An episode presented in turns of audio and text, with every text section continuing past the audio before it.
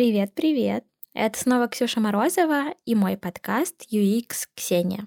Я вернулась из отпуска, поэтому рабочих новостей у меня не очень много. Точнее, тут будет немножко про работу, но чуть больше про какие-то общеконцептуальные штуки.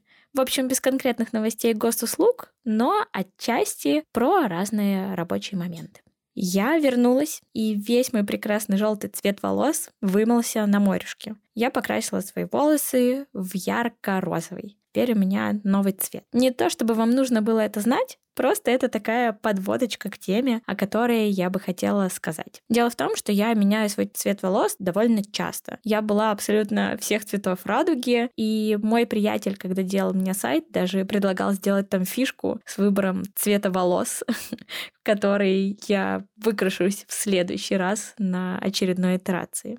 Я часто замечаю, что такое поведение воспринимается как бунтарство. Обычно я крашу волосы только сама, но в этот раз в поездку моя семья попросила, чтобы я покрасила и их тоже. И я выкрасила мужу волосы в цвет испанского флага, желтый в центре, красные полоски по краям хохолка а сын попросил сделать его всех цветов, которые были, и у него на голове получилась такая прикольная цветная радуга. В общем, это бросалось в глаза, а еще и оказалось, что цвет испанского флага похож на цвет одной какой-то местной турецкой футбольной команды, и на пересадке в Стамбуле мы получили вообще очень много внимания. В общем, яркий цвет всегда ассоциируется с тем, что ты хочешь э, привлечь к себе внимание, что ты эпатажный и хочешь заявить о себе. На самом деле в Москве, кстати, этого не так много, потому что тут очень много разных людей, просто дисперсия представителей разных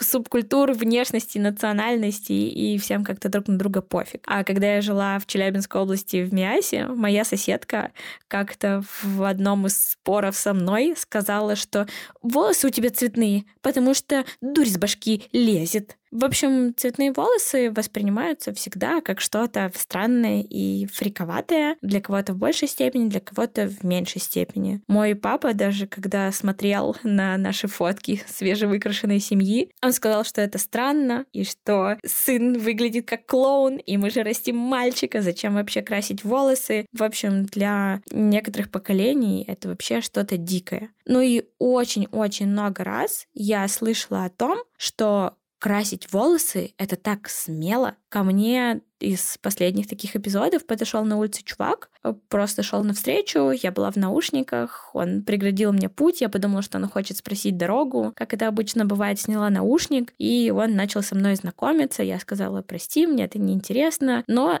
ты очень смелый. Потому что как раз накануне мы записывали видеоинтервью с моим коллегой Ромой Шараем, и он говорил, что он тренировал в юности свои навыки риторики на подкатах к девчонкам, и это всегда было супер стрессово к ним подходить, особенно если они не одни и просто так на улице, с ничего. В общем, это было очень переживательно. Так вот, я вспомнила об этом Ромином приеме и сказала этому человеку на улице, который пытался со мной познакомиться, что я хоть и не смогу ему дать свои контакты, но вообще хвалю его за то, что он очень смелый, что подошел к девушке на улице. Он расплылся в улыбке и сказал, да нет, что ты, это ты смелая, так выглядишь, так выглядишь. Я сначала даже не поняла, о чем речь, но он сказал, что дело в том, что у меня очень яркие волосы. У меня на тот момент они были как раз желто-красные. И действительно, не один раз мне говорили о том, что так смело красить волосы. Так вот, друзья, намазать краску на голову не особо-то замысловатое действие. Вот э, заявлять о своих проблемах, говорить э, своему партнеру или коллеге, что что-то не так, пытаться завести какой-то честный диалог, вот это смело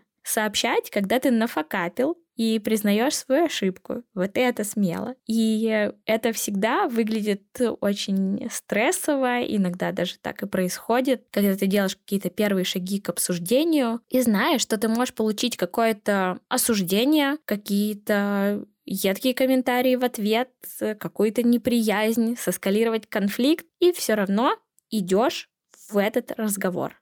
Вот это смело а не цветной цвет волос. Я сейчас не говорю о том, что я всегда так делаю, но на самом деле, мне кажется, я довольно часто пытаюсь так поступать. Терпеть не могу никакие подковерные интриги, никакие странные разговоры за спиной. И если что-то не подходит, я всегда честно об этом говорю. И своим сотрудникам, и своим коллегам из других подразделений. Мне даже иногда кажется, что меня могут немного недолюбливать за ту прямоту, с которой я иногда подсвечиваю проблемы и говорю, что сейчас это некорректно, это перебор, так не нужно, я не согласна, я считаю, что так неправильно. Бывают э, совещания, на которых все соглашаются, а я говорю нет. Не просто потому, что я такая вредная и капризная, а по той причине, что я действительно не согласна и не боюсь сейчас выразить свое мнение. Моя подруга работает в политике и говорит, что там, наоборот, так не принято, и что все делается через вот разные такие хитрые ходы и коварные уловки. Мне такое совсем не по душе. Есть, конечно, другая грань, когда, например, один из наших арт-директоров может довольно смело сказать, это чё за говно? Это вообще перебор. Так делать плохо. Ты вообще некачественно выполняешь свою работу. Разумеется, если кто-то сделал это некачественно, действительно важно ему это подсветить. Но иногда, может быть, даже в шутку, такие реплики могут быть обидными. В общем, я стараюсь быть тактичной, но всегда говорить честно.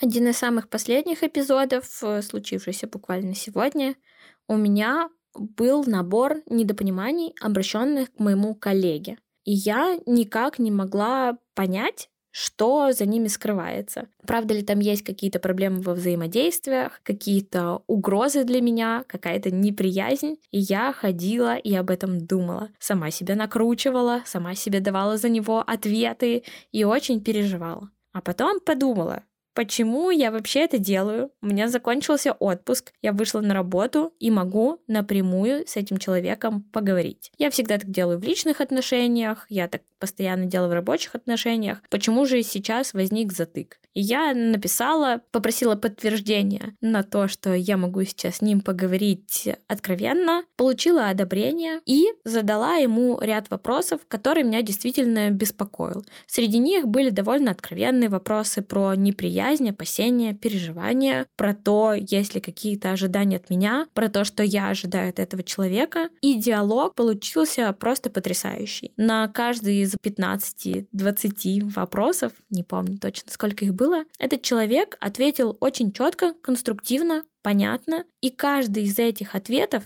перекрыл все мои переживания и был совершенно не похож на то, что я воображала себе в голове. Было очень сыкотно ему написать, но зато потом я получила очень большое облегчение. И как бы банально это ни звучало, я советую и вам во всех ваших взаимодействиях быть смелее, не бояться делать шаги, не бояться быть честными и откровенными, не бояться открыто говорить то, что вы думаете, если вы не согласны с какой-то позицией. Ну, разумеется, если это не угрожает вашей безопасности. Вот такой сегодня получился философский, не особо рабочий, но в целом приятно болтливый подкаст. Обещаю, что в следующем подкасте расскажу вам прикольную историю. Спасибо. Пока.